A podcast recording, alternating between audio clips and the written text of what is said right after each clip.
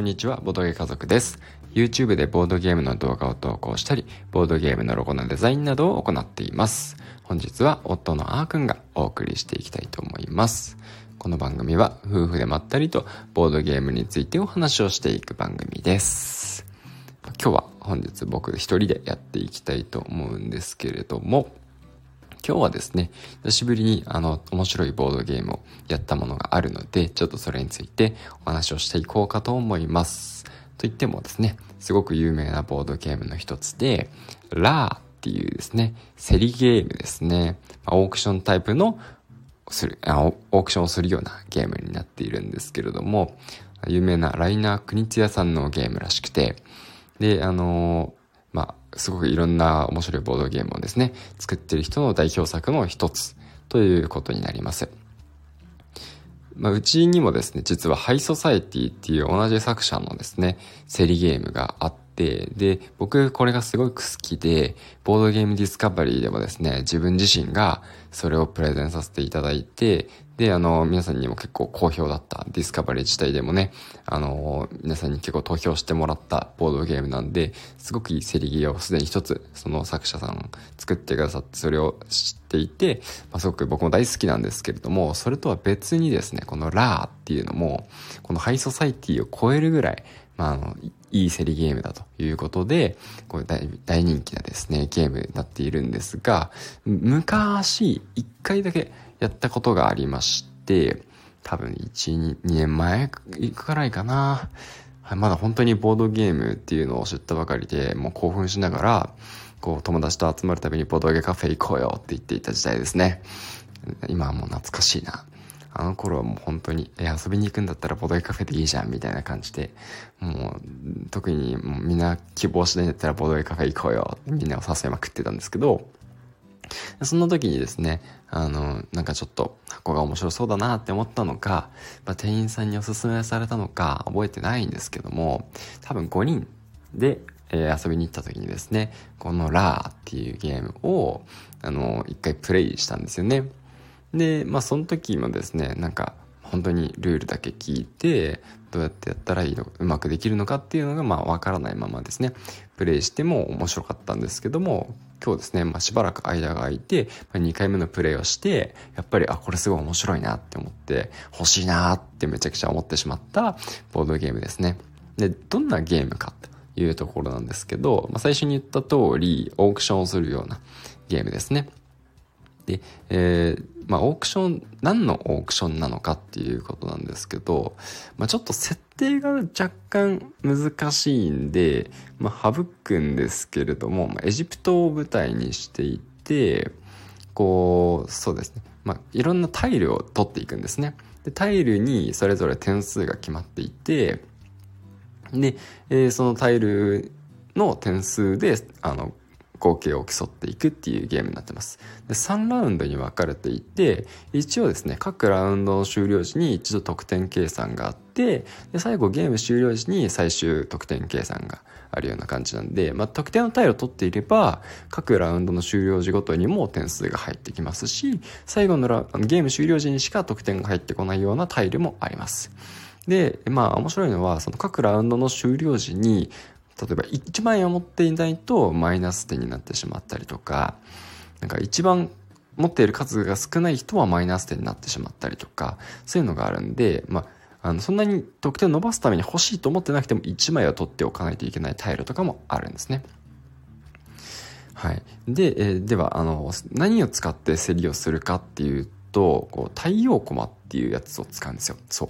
エジプト、古代エジプトなんで、お金じゃないんですね。太陽駒っていうのがあって、すごくしっかりした木の駒なんですけど、それの数字が1から、今日使ったのは3人だったら13までですね。1から13まで使っていって、最強の駒は13、最弱の駒が1。で、そのあの自分が出した駒で、えー、一番、みんなが出した駒の中で一番数字が高い人が、まあ、その競りに勝つというような感じになるんですね。そうですね。で、このシステムをやっぱりこうラジオで説明するのが難しいんですけど、まあ、順番にですね、あの基本的にはこう袋の中にタイルがわーって入っていって何が入ってるか分かんない状態でタイルをその袋の中から1枚引いてでこう場に出していくとでそれをこう繰り返していって、まあ、徐々にこうタイルが並んでいくわけなんですけどもでもしあの希望すればですねそろそろ競りをしたいなって思ったら「ラー」っていうふうに宣言するとその時点で競りがスタートして自分の持っている太陽駒を出して、まあ、まあラーって宣言した人は一番最後に駒出せるんでちょっと有利なんですけど競りを行っていくことができると。もしくはですねこの誰かがそのタイルを袋の中から引いて出した時にラーのコマタイルあコマじゃないですね。ラーのタイルっていうのもあるんですよね。このラーのタイルを引いたら強制的に競りが始まります。強制的に競りが始まってあここで取るのちょっともったいないけどこれ取っとかないとあの人すごく有利になっちゃうしなみたいな。考えながらその自分の持っている太陽コマの数字の大きさとですねあのその場に出ているタイルの種類とか数とかそういうのを考えながら、まあ、競りをしていって、まあ、どうするか取るが取られるかっていうのを楽しんでいくんですね。で、えー、3人プレイであ実はその太陽コマの数が1から13で13枚あるんですけどその1枚だけタイル太陽コマの方がですね競りされるものでもあるんですね。なんていうかな、ちょっと説明がやっぱり下手くそで申し訳ないんですけど、直前に競りを、競りに勝った人の太陽コマが次に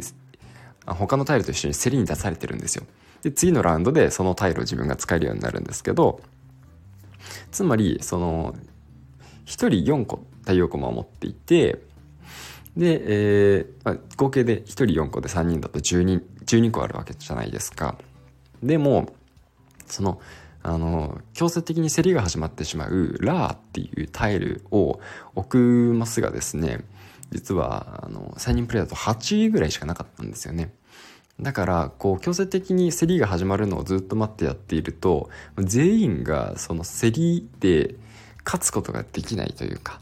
全員がタイルを取るチャンスを得ることができないんですよね。なのでこうのんびりしすぎていると自分はその競りのなんだろう、まあ、お金というか資源である太陽コマを持ってい持っていてもタイルを獲得するチャンスを得ることができないっていうところもあるんでこれ使わないともったいないけど使うのももったいないみたいな状況がすごく発生するんですね。でそんな時にどうするのかで結果的に運運もあるんで結局あの待っていて正解だったとか早めに出しておいて正解だったっていうのとかもあのちょっと一喜一憂する面白い要素になってますね。はい。っていうのでですね、まあやっぱり口で説明するよりもやってもらった方が絶対早いんで、ぜひこれ聞いている方、やったことなければですね、一度やってみてほしいんですけど、結構いろんなバージョンも出てるんですけどね、なんか自分がやったのは、なんかすごく一番一般的な有名なやつかなと思います。はい。まあ箱もあんまり大きくなくて、持ち運びもできますし、広げると結構エジプトの世界観も広がるんでおすすめのゲームになってます。興味がある方はぜひ一度やってみてください。はい。というわけでちょっとまあ短めなんですけれども今日は一人ということでここぐらいにしておきたいと思います。それではまた次回お会いしましょう。バイバーイ。